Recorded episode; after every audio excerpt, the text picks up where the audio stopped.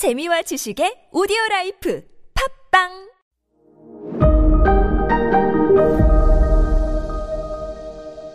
네, 여러분 안녕하십니까. 역사 스토리텔러 썬킴 인사드리겠습니다. 밴댕이 소갈딱지 당시 나- 나폴레옹 3세가 중국에 주둔하고 있던 로즈 해군 장군한테 뭐라고 얘기했냐면 야, 너희들 섣불리 상륙하지 마. 걔네들 셀지도 몰라 힘. 불과 20몇 년 전에 어? 어 그 뭐 아펜 전쟁에서 중국이 박살났지만 돌다리도 두들기고 가.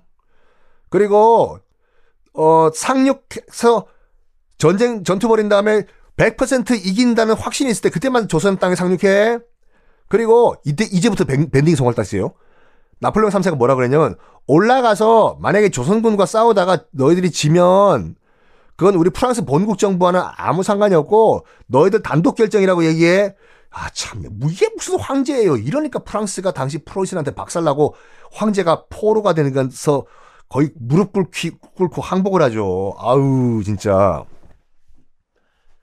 하여간 로즈 제독이 출발합니다. 지금 산동반도에 있던 프랑스 함대를 이끌고 쭉 가요. 쭉 가서 바로 강화도로 안 가고, 어, 아, 일단 염탐을 해요. 한강을 거슬러 올라와요. 김포 찍고, 양천, 지금 목동에 있는데 찍고 쭉쭉 올라갑니다. 당시 이제 흥선대원군의 쇄국 정책은 기본적으로 이거였어요. 외국 사람들 no no no 들어오지 마. 너희들과 무, 무역 노노노. 노노노는 하수빈이죠. 하수빈을 기억하시는 분들은 야 정말 언제적 하수빈이냐 노노노. 너희들과 무역은 하지 않지만 만약에 난파선이든지 뭐 얼떨결에 조선에 온 외국인들은 우리가 물과 식량과 여비를 다 챙겨주겠다. 주인집의 아량으로서 진짜 그거 했단 말이에요. 주인집의 너그러운 아량으로서 물과 음식과 신선한 음식과 그 다음에 여비는 우리가 챙겨 주겠으니 돌아가라. 에요. 자, 프랑스 로즈 제독이 이끌던 프랑스 함대가 어디에 일단 도착을 하냐면 작약도라는 섬에 도착합니다. 작약도? 그게 어디지? 지도 한번 보세요. 우리나라 지도. 영종도. 그러니까 지금 그 인천공항에 있는 영종도와 인천 사이에 조금 끼어 있는 조그만 섬이에요. 뭐 지금은 거기 뭐 약간 뭐 횟집도 있고 한다고 하더라고요. 거기에 일단 상륙을 해요. 선발대를 먼저 보내요. 한강 거슬러 올라가서 민간인으로 위장한 다음에 김포에 도착해요. 김포 군수 깜짝 놀라요. 외국인 서양인이 오니까 어야 너거들 요 스탑하라. 우리 지금 난파했다. 어 그래 지금 나라님이 난파한 경우에는 물과 시- 음식을 주라고 했으니까 옛다.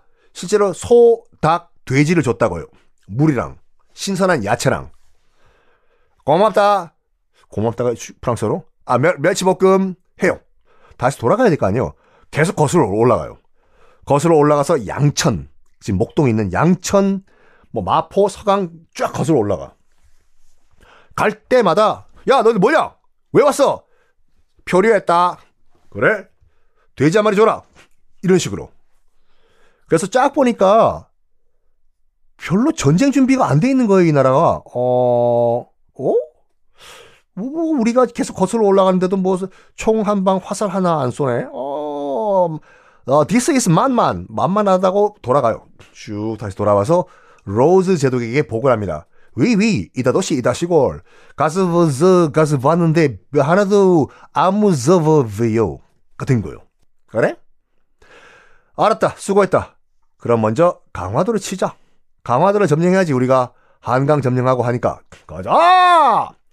해서 너무나도 쉽게 자 강화도 지도 보세요. 콩팥 같이 이렇게 생겼죠 강화도가요. 강화도 콩팥 같이 생긴 거에 오른쪽 맨 위. 그러니까 김포 쪽이죠. 그 머리 그리시나요?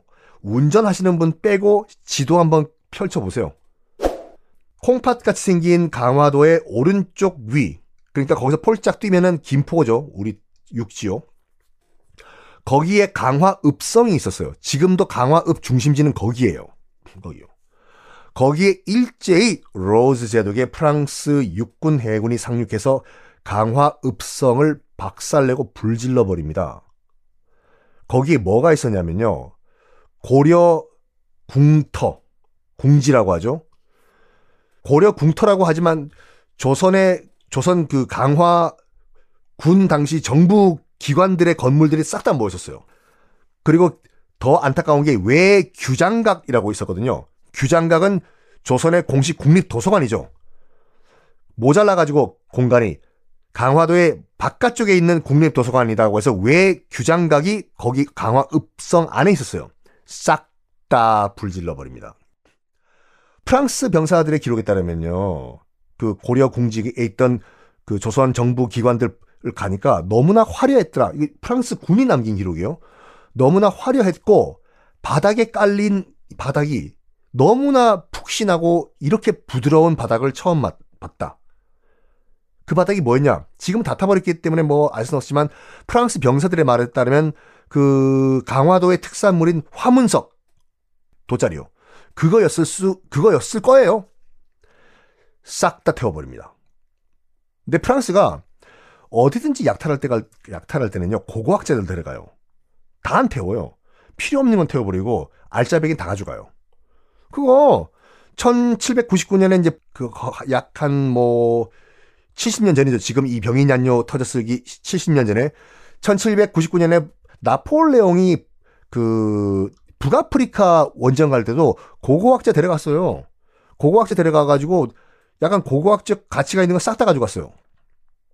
거기서 발견한 게 그거잖아요. 로제타 스톤이요. 고대 이집트 상형 문자 해독한 거. 이때도 프랑스는 고고학자를 데려가서 필요 없는 건 싹 다 태워버리고 알짜배기를 들고 합니다. 그게 뭐냐? 그게 바로 다음 시간에 공개하겠습니다.